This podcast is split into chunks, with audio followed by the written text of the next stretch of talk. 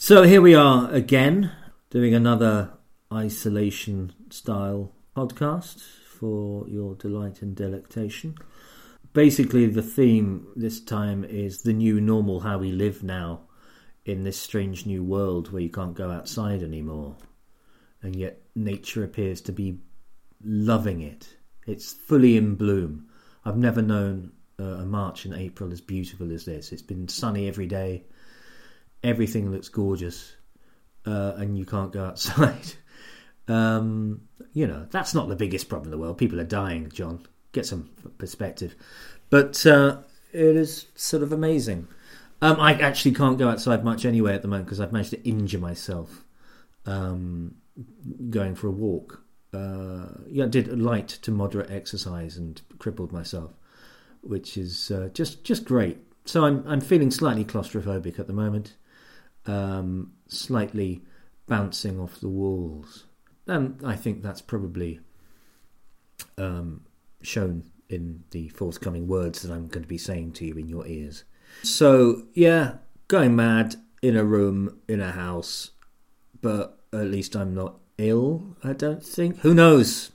Has invisible symptoms. We don't know, even if we're dying at any given point in time. It's it's it's a fabulous time to be alive. The uh, you know. Yeah, I'm depressing myself now. Okay, bye. Thanks for that, John. Okay, Eddie, baby, cue the music.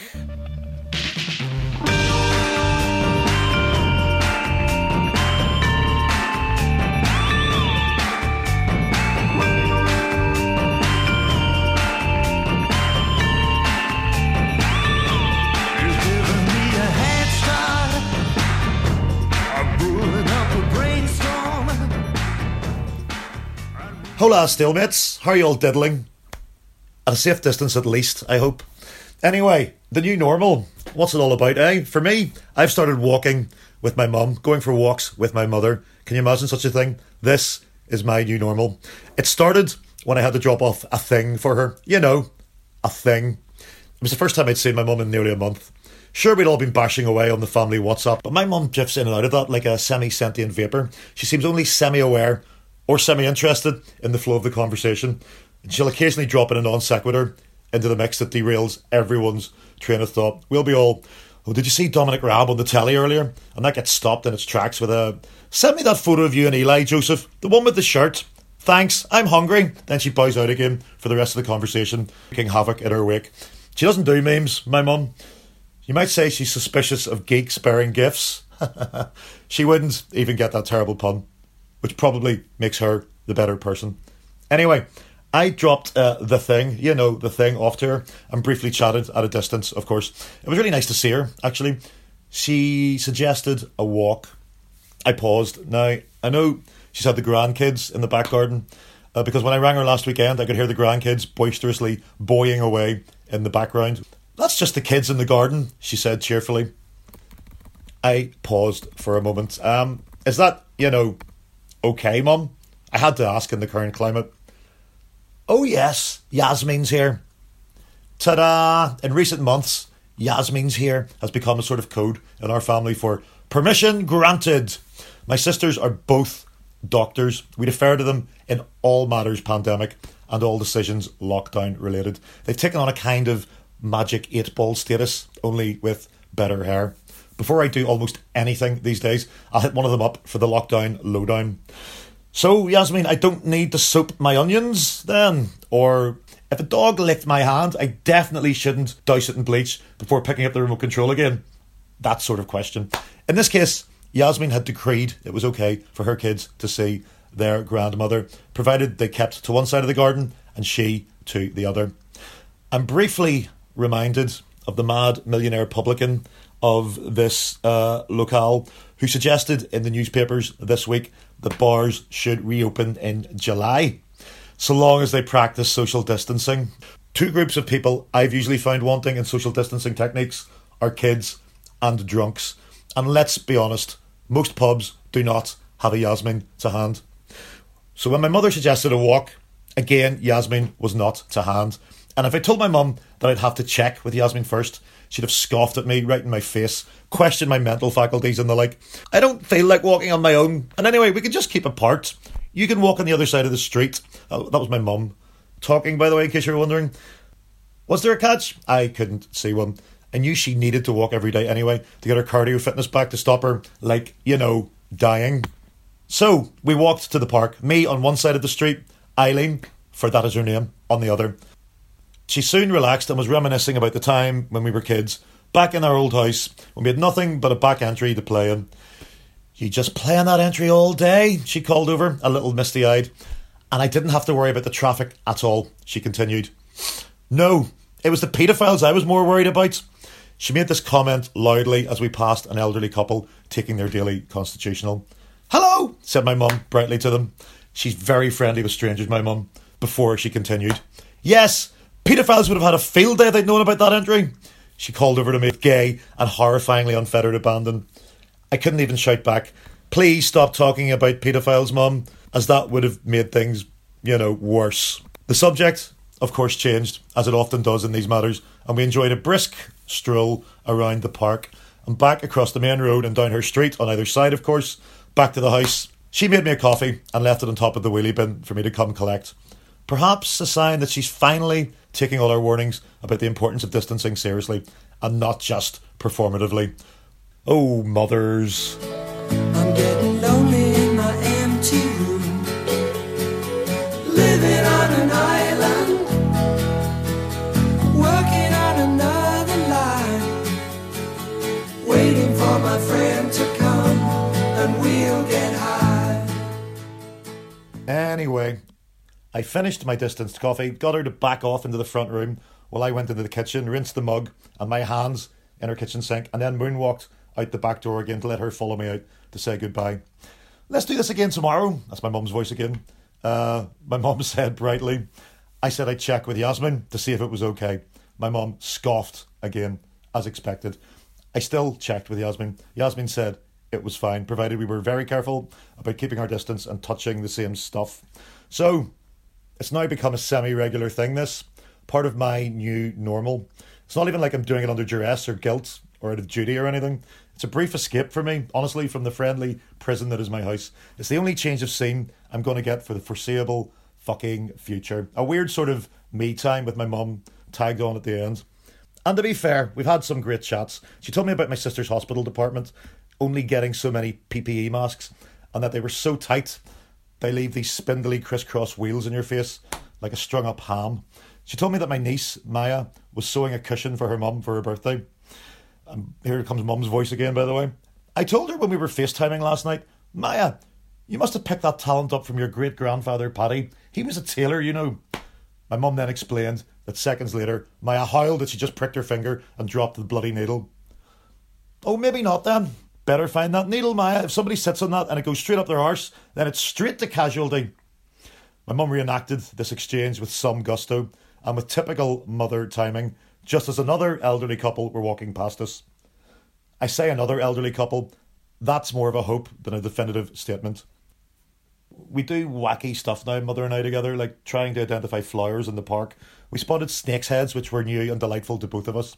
We also witnessed, no other word for it, a blackbird in Mum's garden yesterday. It was sauntering about looking for something unspecific that it had a trouble finding right in front of us. It was gently thrilling. This is my new normal, people. My mum told me that it's now really boring walking on her own. That's because I am fantastic company, mother, I told her, deadpan. She laughed. You're a raconteur, all right, she said. It sounded sarcastic, but I knew it wasn't. We found some trees in the park planted in the year of her birth. Planted by uh, Belfast councillors at the time, as I understand it, because they all had little plaques at the bottom with their names on it. This lot didn't leave a mark, but they made a mark, she said, impressively navigating her way through the first draft of a thought. I thought it didn't need any further work. I couldn't have put it better myself. I went for a walk with her again today. That's four times this week, and it's only Thursday. Like I say, people, welcome to my new normal. She asked whether I'd ever fancy having another kid, giving her a 12th grandchild in the process. At my age, I laughed uproariously. I added, though, that a friend of mine gave birth at the age of 44. For the first time, my mum asked, actually impressed, Did you go through UVF by any chance? We both laughed at her mistake, and I explained that she'd opted for the more orthodox method in the end. My mum genuinely thought it was called UVF, by the way. Welcome to my new normal. My mum is now my mate. I go round to my mate's house most days to hang out with my mate for a bit. My mother and I have had our differences over the years now. She thinks I should have a proper job, for example, and I think Bob Dylan's overrated. But now she's my lockdown mate. This is my new normal. I fully expect the old normal to resume sometime in the future, but the new normal may have irrevocably changed certain things to such an extent that they can't go back to what they were. And in many ways, I suppose that's okay. When I saw my mate slash mum earlier, I suddenly had this urge to run over and hug her. But of course I couldn't. Yasmin would kill me, but not before I'd maybe killed my mother. Instead, before I headed back home, I called out to her, So nice to see you today, Mum. She being slightly deaf, replied, Yeah, okay, I'll ask Fire later. Which in this new normal, I suppose is fair enough.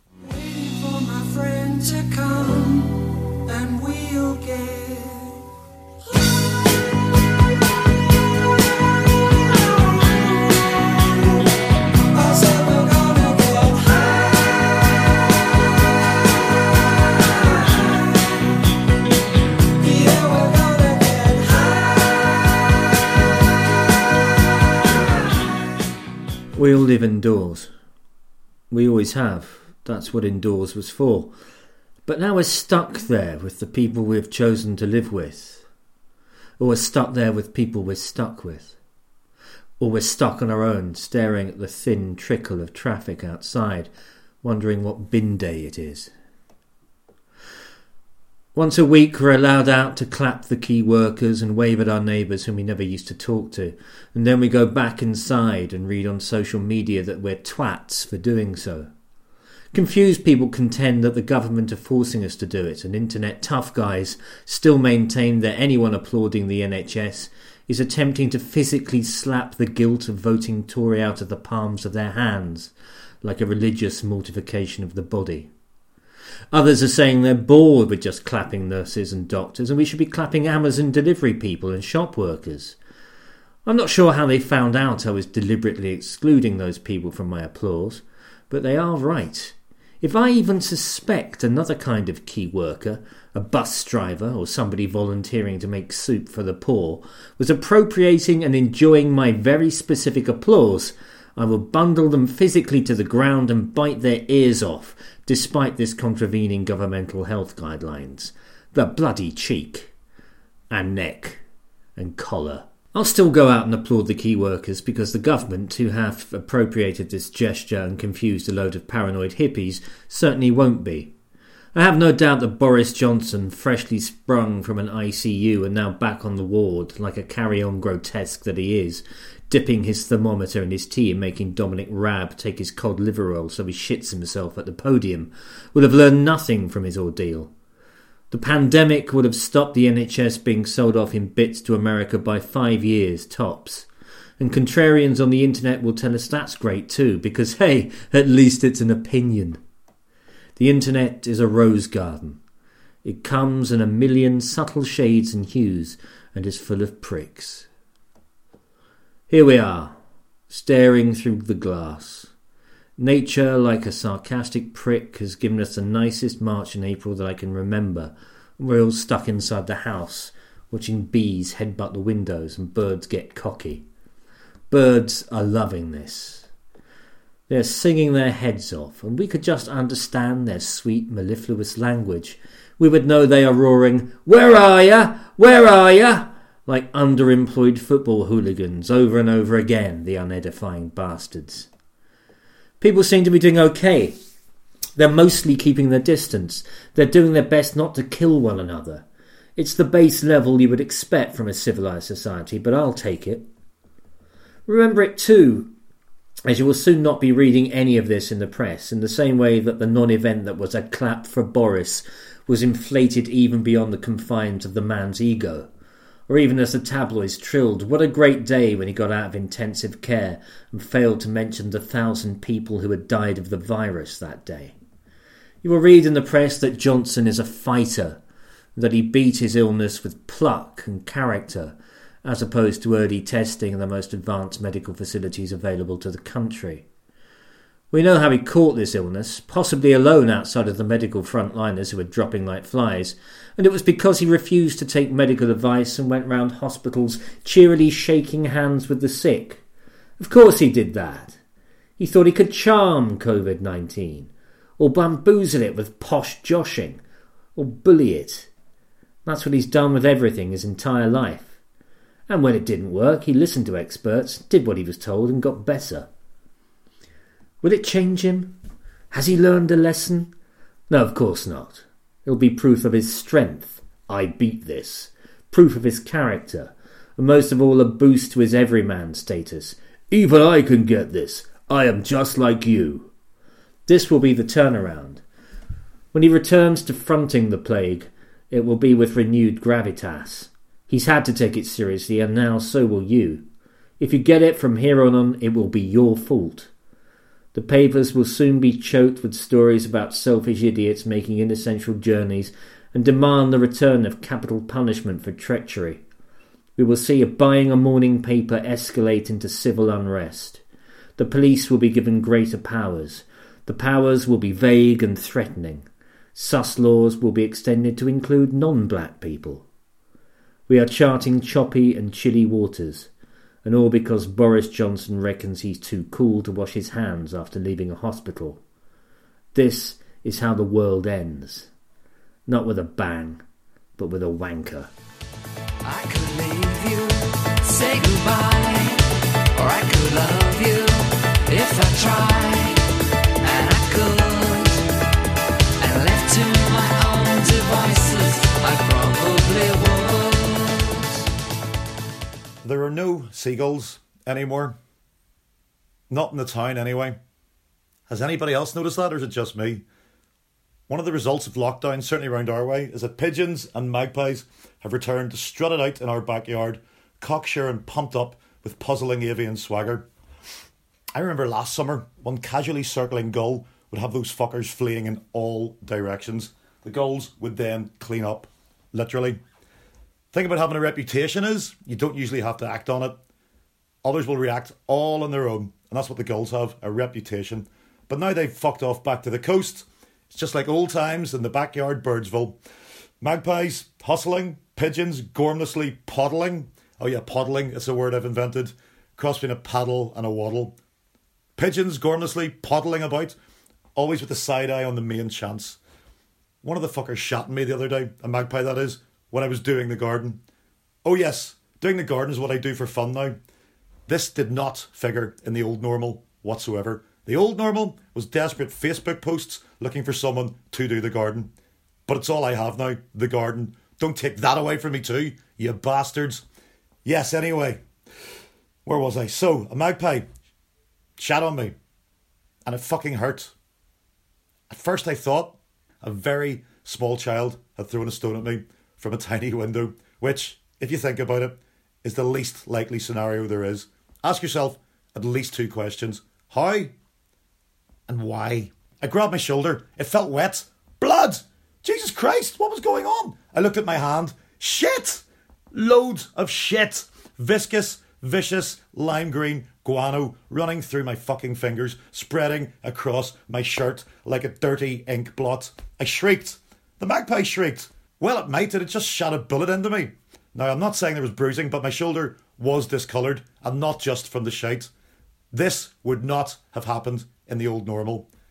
Say what you like about gulls, at least when they swoop in for the kill to take your sandwich or your child's eye, they give you fair warning. Speaking of raptors, the alacrity with which the advertising world has adapted to the new normal would shame a xenomorph. By xenomorph, I mean those terrifying adaptable aliens in the Ridley Scott movies, most of them not so good but terrifying nonetheless. Co opting our fear, our need for community. That's not the xenomorphs, by the way, although they are nasty pieces of work, as previously mentioned. I'm talking about advertising and capitalism, of course. Anyway, co opting our fear, our need for community, our hope for a way out of this, and people's sudden affection for the NHS. All of that stuff is fed through capitalism's retooled fact mincing machine. It's two parts revolting to one part actually quite impressive. The worst of all these ads is the new fucking Kevin Bacon EE ad. You know it. Mr. Footloose sits there using his acting to look sad for the camera. Normally I'd be making a joke, but not today, weeps Kevin, all teary eyed, hamming it up like yesterday's joint, followed by a bunch of NHS We Love You claptrap. We're clapping and rooting for you, whilst rooting the absolute fuck out of you. That last bit's not in the advert. It is no surprise to learn that this is in fact a Saatchi and Saatchi joint, that advert. The most evil of all the advert agencies, who are all essentially evil anyway. Now that's concentrated, unbelievable evil. That's unbelievable evil presented by one of the Russells, which I know Channel 5 would go for. That's the sort of evil that chuffs out uber slick ads to get the NHS raping Conservative Party elected again and again, and then also gets Kevin Bacon to do some acting to deliver a PR sop to an utterly beleaguered and embattled NHS. It's kind of like getting a get well soon singing telegram from the bloke who also put you in intensive care, which probably has to turf you out a week early because of like no funding. It's Epicurean epic evil. Is that the new normal even? Perhaps not. Just the same exquisitely vile baubles packaged for the new paradigm. Although, out of all these new caring, sharing adverts, the only product, as far as I can tell, that's failed to indecently grind the zeitgeist is Viagra. They're troopers. They really are. Still selling that little blue pill with imagery that definitely belongs to what I'm now calling the pre pandemic age. Frolicking couples running about the place, contaminating each other. Although, to be fair to Viagra, I'm not sure how a Viagra ad for the self isolation age would work. Well, actually, I do. But hey, Stalemates is nothing if not a family podcast. Values.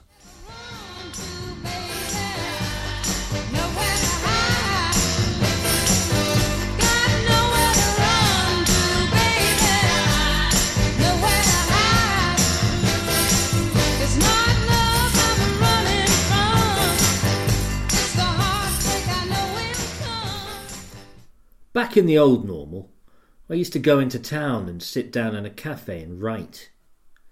I like the ambience of cafes. I like being locked away in a world of my own with the hubbub of other people's lives. I like the steaming and banging of the coffee machines. I very occasionally like the music. It was good to leave the house to go somewhere else to work, like it was a proper job, and I wasn't just a deranged fantasist scribbling mad nonsense into a notebook though that's obviously exactly what I am. Occasionally, if I strayed too close to the magic hour, six o'clock, I might swing by a pub and drink beers with friends. Yeah, remember that? Beers with friends. That was the old normal. In the new normal, how we live now, that can't happen. In the new normal, I lie on the sofa watching the magical children's adventure series Merlin, mainly because I fancy the actress playing Morgana. I graze. I drink so much tea that there is never a point, night or day, that I don't want a wee. I am merely facilitating the transfer of a body of liquid from teapot to toilet. I am taking it on a short walk up the stairs. I hurt my foot a week ago attempting to exercise and have barely left the house since. Today I put my knee through a pair of jeans because presumably I now have fat knees. The bath groans when I get into it, and I displace more water than Moses and the fleeing Israelites. I gave up drinking supposedly for a year, but with occasional lost weekends for good behaviour. But my birthday coincided with the dawning of the age of the contagious, and I've been boozing semi regularly since then. Susan and I have regular restaurant nights where we cook up a fancy meal, get dressed up in our finery, and quaff fine wines while listening to jazz. Our weekends have the woozy, decadent feeling of two cosy middle aged people getting tipsy and failing to find anything worth watching on Netflix. Quiet days in cliche, it is not. Waistband tormenting, it is. My new normal is being fat in a room with a television until it's time to go to bed. Some childhood dreams do come true. In an attempt to claw back some control, I've started writing in the garden. The weather has been almost sarcastically lovely. I have access to a garden, and one of the lawn chairs still takes my weight, so I've been strolling out across the decking, sitting down at our rusting garden table, and scribbling away merrily in a notebook. The coffee is free, and the sound of my neighbour's angle grinder is only slightly more annoying than the Caffè Nero playlist. I'm being quite productive. I've written a number of political monologues that will never be used. I've written what I think is a good short story. I'm writing what at the moment is a very bad short story that I'm hoping I can polish into something strange and beautiful. I'm even getting paid for some of them. And that is something I would like to become the new normal. In every dream home, a heartache, and every step I take takes me further from heaven. Is there a heaven? Oh, thanks, John. That was idyllic. I'm listening to that, and I'm in your garden now. No, not literally. Still, just just don't look out the back, okay? Anyway, enough allusions to me being a mad fan of Johnny Muggins and uh, back to the new normal. Queues, queues are getting shorter. I don't mean the number of people queuing. I mean the distance between the people queuing. Now, don't say I'm imagining this. I'm not. I walk past the sad-eyed queue at our local Tesco every day. This incremental undistancing is the perfect analogue of the natural state of the growth of human complacency. It's our natural condition, the old entropy, from steely order to slackening urgency, mainly because it's boring to stay resolute in a pandemic. I mean, sure, it's going to end up killing millions, but there's no immediate tangible threat, is there? Not here, not outside Tesco, not now. We are shocking. They never tell the full story of the boy who put his finger in the dike. After a couple of hours with his finger in the dike and nothing happening, he thinks, I'm sure it would be fine if I slipped off for a quick woodbine. I'll only be five minutes. What could go wrong? My new normal is to stop buying stuff online. Like that will fix everything. That needs to be my new normal. This week I bought a dartboard, Peter Cushing and Christopher Lee's autobiographies, a six month supply of instant coffee, 11 films I didn't need to see. I broke my dart. And I now see Lenny Henry's doing a comedy telethon to help raise, is it fucking funds for the NHS? The fucking nerve. Sweet Theophilus P. Wildebeest, please do not let that be the new normal. I said wildebeest in the original Afrikaans. I'm such an aesthete. I think that's the word anyway. Also, household name actors have started responding to that voice in their heads that tells them that they must never be selfish with their gift. So now there are lockdown TV dramas to look forward to to remind us all of how lucky we are to be alive at the same time as Eddie Marsan and Robert Glenister. The new normal, it seems, is everybody being on social media all at once, all of the time. Dancing, miming, clowning, bogling, live Facebook baking, and hey, what fairy cakes! That sourdough ciabatta gives amazing insta. I tried baking Guinness bread the other day actually. I had no Guinness. So I improvised. We live in such times. The Carlsberg loaf that emerged, well, let's just say that even the magpies wouldn't touch it, and those guys are definitely not fussy eaters. In the absence of tangible human society, people do need to show that they're creative, fun, and hey, ever so resilient, and I suppose that's understandable. I mean, it's not as if there's anything else going on. Unless there's something going on that I'm not privy to. the interweb is chocker with tricksy choreographed workouts or centrist dads getting their cute kids to flap their gums in time to Lady Gaga. You can imagine the number of takes before the finished upload. The screaming, the flapping, dad bawling, What have I said, Tommy? Tits and teeth! Tits and fucking teeth! to his traumatised offspring.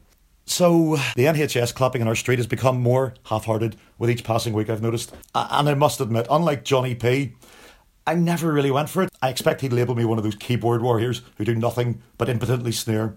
And he's probably right. Although I'd like to think that he'd word it prettier.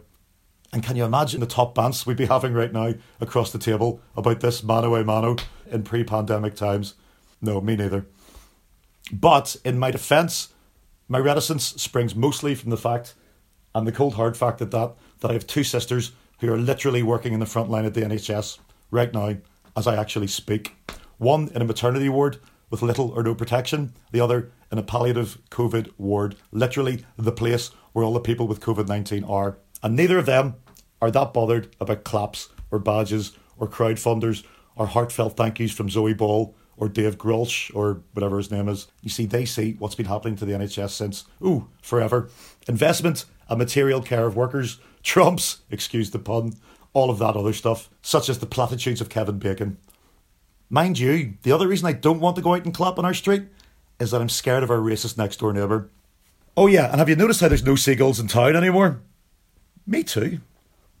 Me too.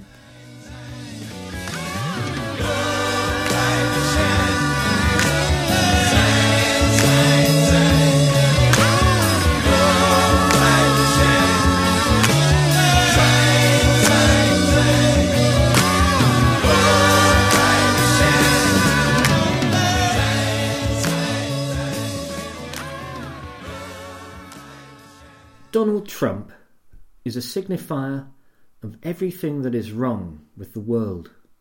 He's so handy. It's all there. He's a one stop shop of human failing. It is difficult to imagine anyone quite so lacking in redeeming qualities. Even Bond villains have a bit of polish and charm.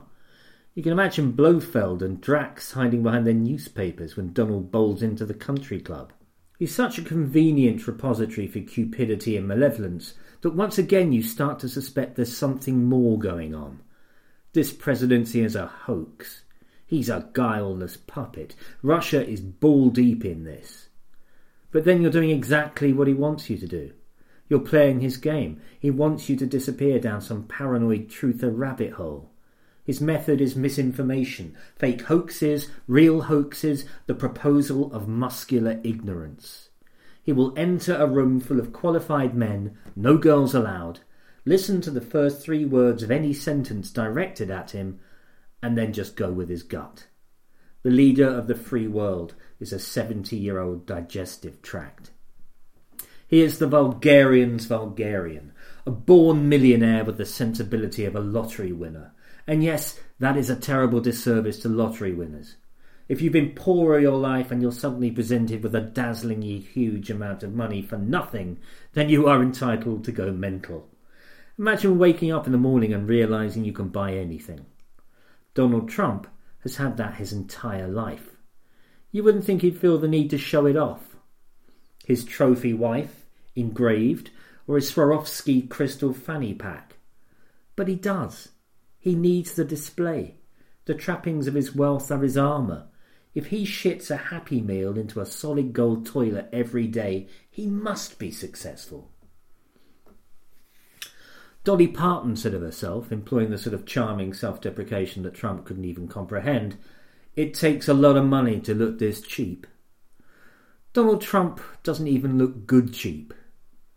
I think you can assume his suits are expensive and made for him, so one has to ask what his body is doing to them to make them hang so poorly. They bulge and sag like a mail sack. He looks like he gets his suits tailored in prison, and the prisoners know who they're working for.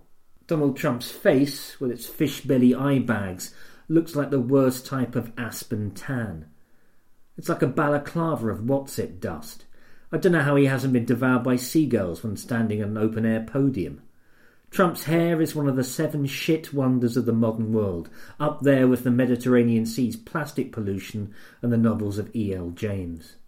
It has a consistency somewhere between shredded wheat and loft insulation. He looks as if he's working through a childhood trauma, remembering when he was dunked headfirst into a candy floss machine at the county fair. As if Trump ever worked through anything in his life, except paid company. I can't imagine, and it is my failing, what it must be like to be Donald Trump. I can't imagine what his value system is, should he have one. Clearly, he doesn't care about you. He doesn't care about anyone but himself. And he doesn't care if you don't like him. That's your problem. But, and I think this is key, he doesn't understand why you don't like him. It worries him. It upsets his gut. He hits the Rennie Deflatine hard. This is why he won't listen to experts, won't stick to the script, will engage in cheerless moronic spats with people in public, but he will stick around. He will give you access. He will let you ask him as many questions as you like, as long as you appear to be nice to him. Trump believes that everyone will come to love Trump as long as they get enough Trump. The only subject that Donald knows anything about is Donald and the admiration shown to Donald. He knows nothing about all that presidential shit and he doesn't care. Facts and figures, fuck 'em. It's Donald that's going to win it. He's a moron. He has no discernible inner life. He can't construct a sentence. People who don't agree with him are nasty, and that's the level of discourse. He clings to his notion of business like Linus and his security blanket, as though the toxic notion of bludgeoning a mythical corporate enemy is the only thing a president has to do. His handling of the coronavirus pandemic should have been career ending. He did nothing. He claimed it was nothing, and when he eventually had to act, it exposed the full horror of the American dream, with millions of people suddenly out of work and thousands unable to pay for hospital treatment. When criticised, he called doctors whiny and, at the point of writing, threatened to remove funding from the WHO for not telling him what was going on. They dropped the ball on this one. His credibility should be in tatters, but instead he seems to be more popular. He is the poster boy for ignorance, the exemplar of loud-mouth, wilful stupidity and if I were writing this anywhere else but the UK, I would be looking on in uncomprehending horror. But I am in the UK, and we have our own albino bonsai version of Trump. Suddenly full of praise for an NHS he was party to dismantling, and asking us to clap and make charitable donations to an institution he has cut the funding of for a decade. As of today, a 99 year old man has raised 16 million for the NHS by dragging his ancient body round and round his garden. What an amazing man! What an astonishing feat! And watch the government co opt it just as they stole the genuine solidarity and feeling that came from clapping the key workers. When I see Eamonn 5G Holmes endorsing it on breakfast television and trying to make people clap along to the rhythm of We Will Rock You, I can't help but get the feeling that we've been cheated. The BBC are doing a Children in Need style fundraiser, which is all very laudable, but where is the fucking government? The NHS is not a charity, it is the actual health service for the country. Getting the public to pay again for the health service they've already paid for should be shameful to a government who have been in power for a decade, who laugh in the face of pay rises for the nurses who are now the nation's heroes. They're thinking of giving them a little badge, and Boris is happy to front it all as virus face. He may not be the poster boy for the new ignorance, but surely he should be on a stamp. Though I wouldn't lick it.